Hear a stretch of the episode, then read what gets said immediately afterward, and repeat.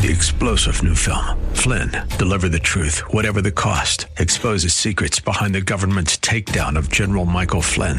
Flynn knew what the intel world had been up to. He ordered the first audit of the use of contractors. This set off alarm bells. He told the truth. He was the most dangerous person for Donald Trump to hire. They had to get rid of Flynn.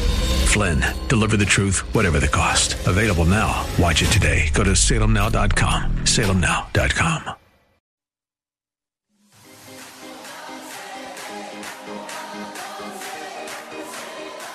Welcome to Let Us Reason, a Christian Muslim dialogue with host Al Fadi. Let Us Reason is a unique show utilizing theology, apologetics, and evangelism to reach Muslims for Christ by comparing and contrasting Christian and Muslim doctrines. And now, your host, Al Fadi. Okay, well, this is Al Fadi again. I want to th- thank you for part two. Uh, or joining us for part two of Let Us Reason. Uh, last week, you probably, if you're listening to it on radio, you've heard our brother Mel uh, making uh, amazing, amazing, basically, uh, or sharing with us amazing discoveries concerning the possibility that the, um, the, the, the start of the history of Muhammad migrating or beginning to uh, emerge as a leader uh, is not really 622 as the Islamic traditions will want us to believe, but it's actually earlier than that, possibly 618. And uh, there are enough evidence in the writings of some Chinese sources and other sources that collaborate the fact that an empire known as the Tayai or the Ta'iyin, uh, basically in Arabic, uh, have been founded by a certain Muhammad, and it began to also do expansions of its territories, similar to what we read in the traditional, uh, basically, sources of Islam, except some of the dates are off and also some of the facts are also off. With that in mind, brother, thank you so much for joining us again. And thank you for all the information that you've shared. And I welcome, of course, you continuing, uh, you know, to share from the last time you left off, which is the invasion of Samarkand. Yeah, so so the last time I spoke to you, we saw two Chinese sources. One was a source that was based on what the Tayai told the Tang court on a visit to China. And the second one was a reference to the centenary of the founding of the Tayai from a, a letter from uh, Samarkand to China. So, so, the king of Samarkand.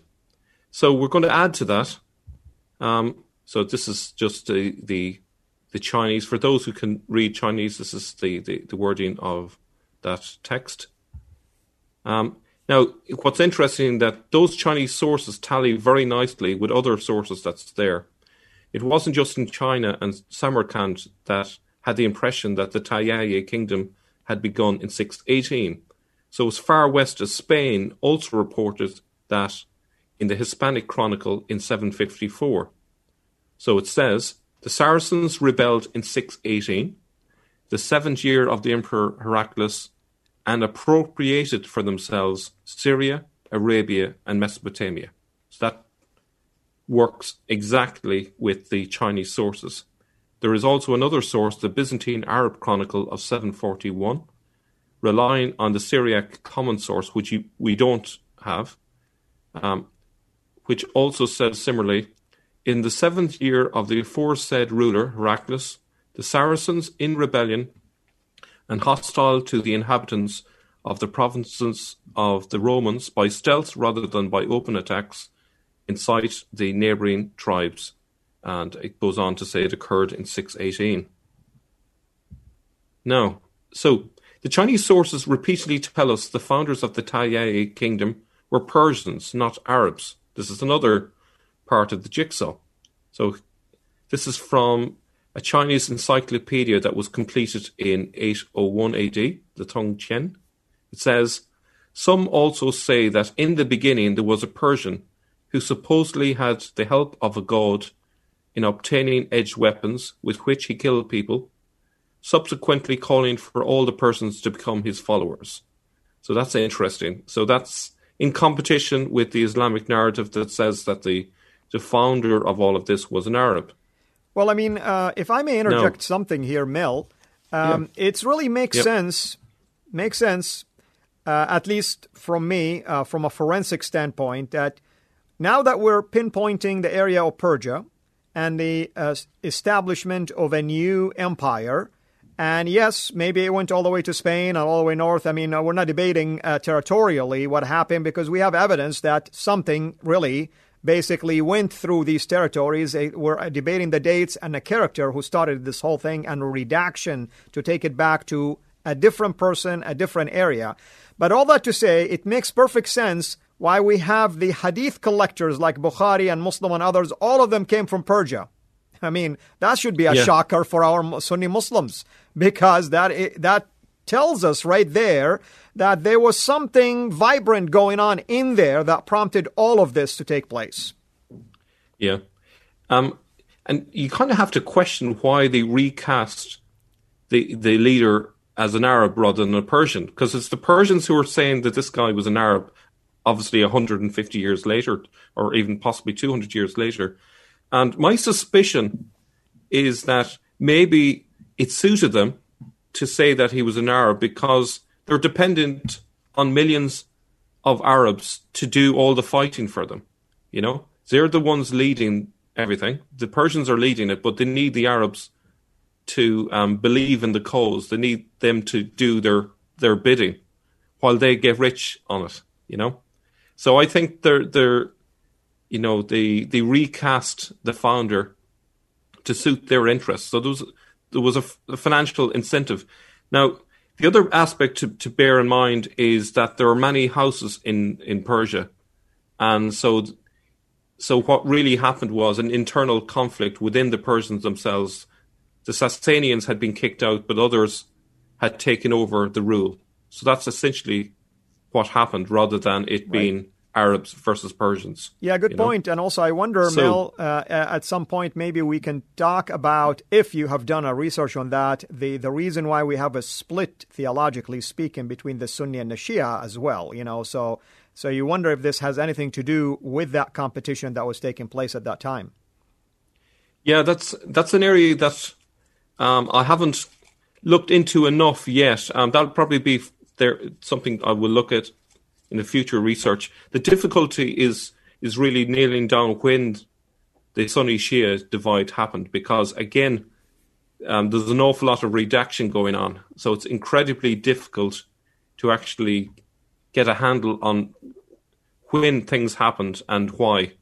Um, so there, you know, that's one of the problems with that area.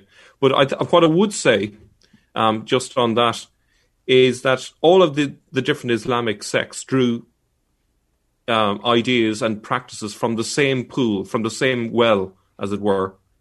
Um, it wasn't that different sects were invented over time. It was more a case of they took from the, the, the larger pool whatever it was that they they they wanted and formed their own communities. Um, and so, really, I think if you were to examine all the different sects and look at their beliefs, you'll find a common set of, of ideas there that would probably give you a fair idea of what the beliefs were in the early days. And if you couple that with the numismatic evidence, I think that would be a good way to go in terms of um, really having a peek into what was going on in the seventh century before Islam got fully formed.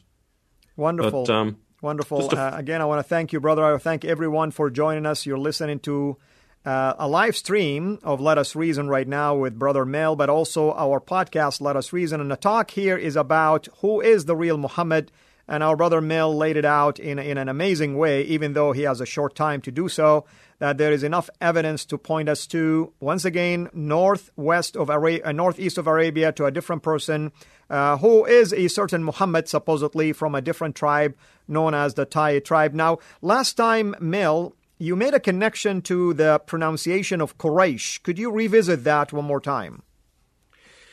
Yes, um, it, it, I suppose this is open to um, open to discussion, but the the the the word seems to be um, related to the Persian pronunciation of Cyrus, so Quraysh, um, and so it right, could be right. that the Quraysh were actually descendants of um, Cyrus or people who supported the Cyrus side of things. That's right. Um, and so that's one that's one possibility. Now, obviously, that's not hundred percent yet, but that's one possible hypothesis in terms of the origin of Quraysh. Um, but there doesn't seem to be any evidence of a group called the Quraysh way down in the Hijaz. That's that right, and, and, and let me let me so far. let me support what you're saying because the the word for Cyrus in Arabic is Quraysh. Quraysh. So I want people to Quraysh, Quraysh. Notice, you know, sometimes it get lost lost in the pronunciation. And with that in mind, brother, I want to just make a quick comment. Muhammad Rashid, you're starting to get delusional. Sunni Islam is the hmm. only true Islam. We're not talking about Sunni Islam or Shia Islam. In fact, we're decimating the argument about even Islam altogether. So you promise you're here to learn, but I'm not seeing that as for now. So I'm going to let our top gun moderators take care of this if this continues right now. So please calm down and just watch what we're doing and learn from it that there is no such thing as Sunni or Shia. There is no such thing as a divinely inspired religion called Islam. Thank you. Go ahead, brother. Okay, so the so uh, so we have here in, in, in our sources Dashi situates in the west of Persia. This is a Chinese source. There was a Persian man herding camels in the mountain uh, Jufen Modina. One day, a lion man appeared out of nowhere, telling him, "There's also a black stone with text carved on it. You will become the king if you read and do what the carved text on the black stone tells you." The bit I would like to focus on there is the fact it's it's happening in the west of Persia, not to the west.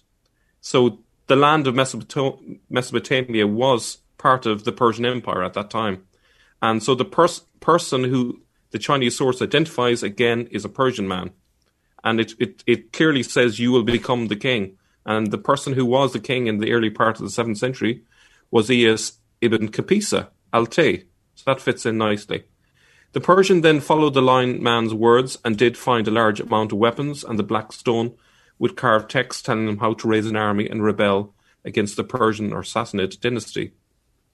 He then claimed himself to be the king and set up a separatist regime in the western part of the Sassanid Empire. So this is a great source. It, it comes from the uh, Tang Shu, which was compiled in 945 AD, but it was using the 651 AD report from the Tayaye invoice. So while on one hand it appears to be quite late because it was using an early source, I believe that is quite reliable. Now, obviously, there's parts of that which seems to be um, sort of condensed, and and and there's all, you can see the the beginnings of a mythology in the way that account is told.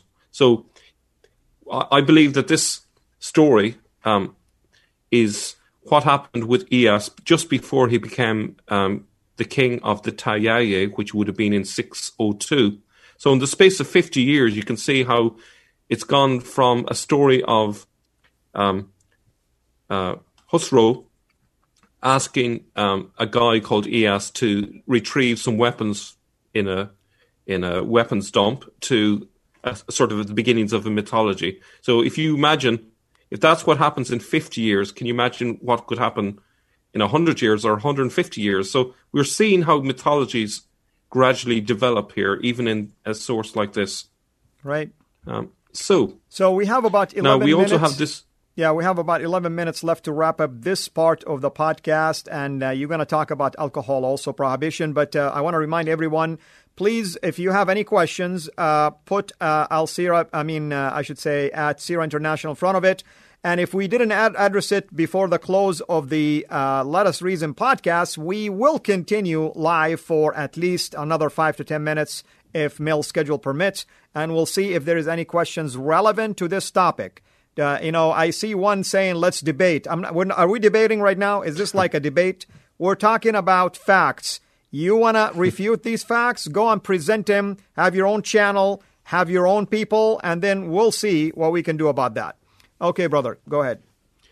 Okay, so again from the Jiu Tang Shu, compiled in 945, it says after this initial Persian leader started it off, it says there were 11 Persians who came, and according to their rank as Mushu, were transformed into kings, We don't see any Arabs, you know, who are leaders. After this, the masses gradually gave their allegiance, and subsequently, Persia was extinguished, and Byzantium, Fulin, which is the Chinese term for it, was crushed. When the original king had died, which we believe is Iyas, his office passed to the first Moshu, and now the king was the third Moshu. The royal surname is Tashi. Now, the thing that uh, the Muslims watching have to get have to get their head around is this is not the Chinese saying this. This is not any outsider saying this. This is the people themselves who started this. So the Taiye are sending invoice and telling the Chinese how it all started. So what you notice, they're not saying Muhammad started this. They're saying it was a Persian who started this. And it's clearly in the vicinity of Persia, so Mesopotamia, or Iraq, if you like, is the location where it happened. It wasn't down in, in the Hijaz. So I think that's that's really crucial. Now, uh, there's something else I wanted to mention as well. Um, we also get clues from the caliphs' names that were Persian. So, for example, if we take this word here, Yazata, this is a Zoro, Zoroastrian word.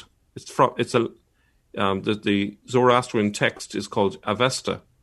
So this word was a, a, Zoroastrian concept with a wide range of meanings, but generally signifying or used as an epithet of divinity.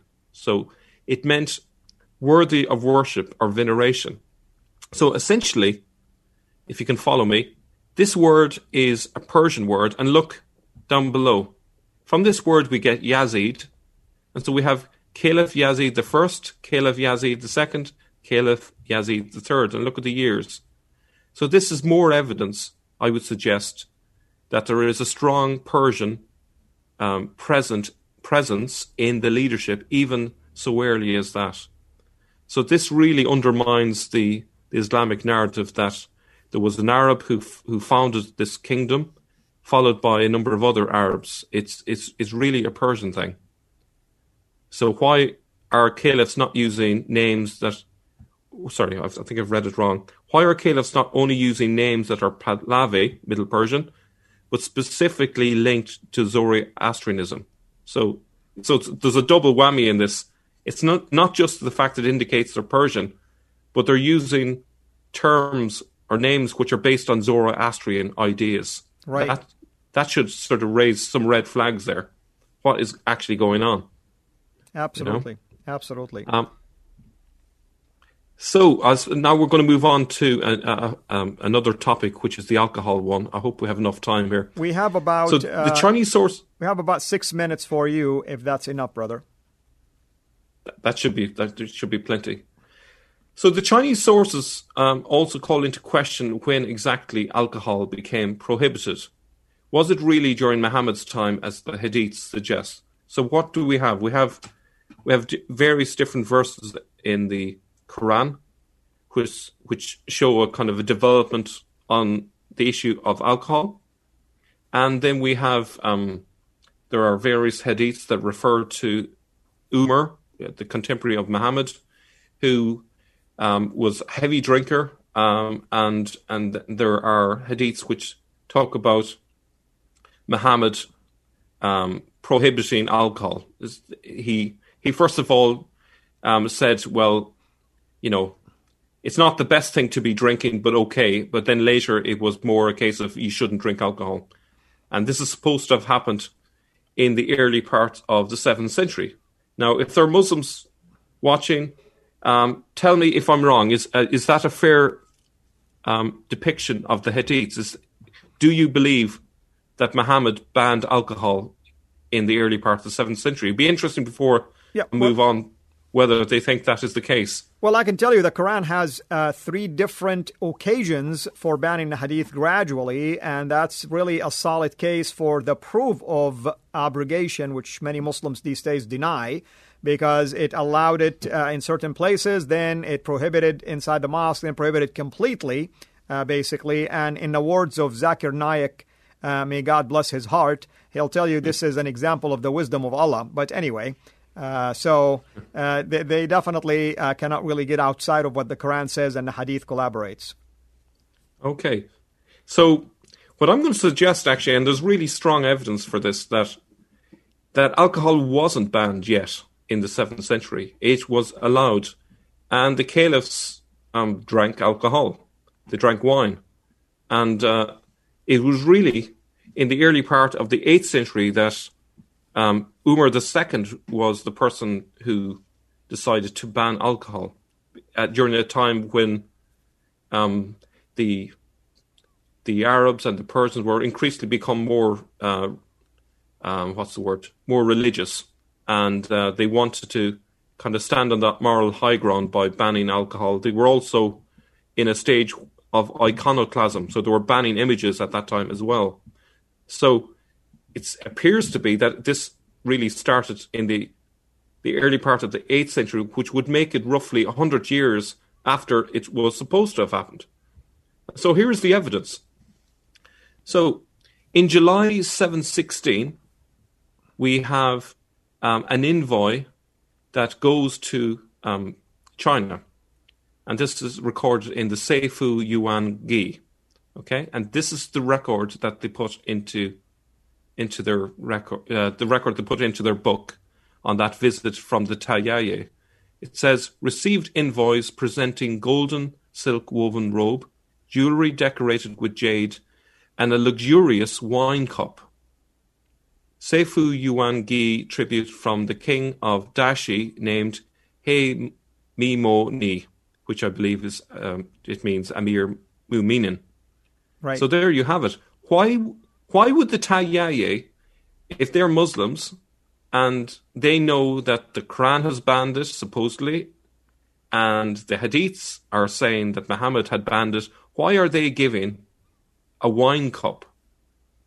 Um, which obviously suggests that they think there's nothing wrong with drinking wine if they're giving that as a gift. Um, that really calls into question um, what really went on in the early days. And what's interesting is it was during the reign of Caliph. Uh, this was during the reign of Caliph Suleiman, 715, 717, whereas Umar II was the one who banned it. Right. Okay, so Umar II was straight after that time frame.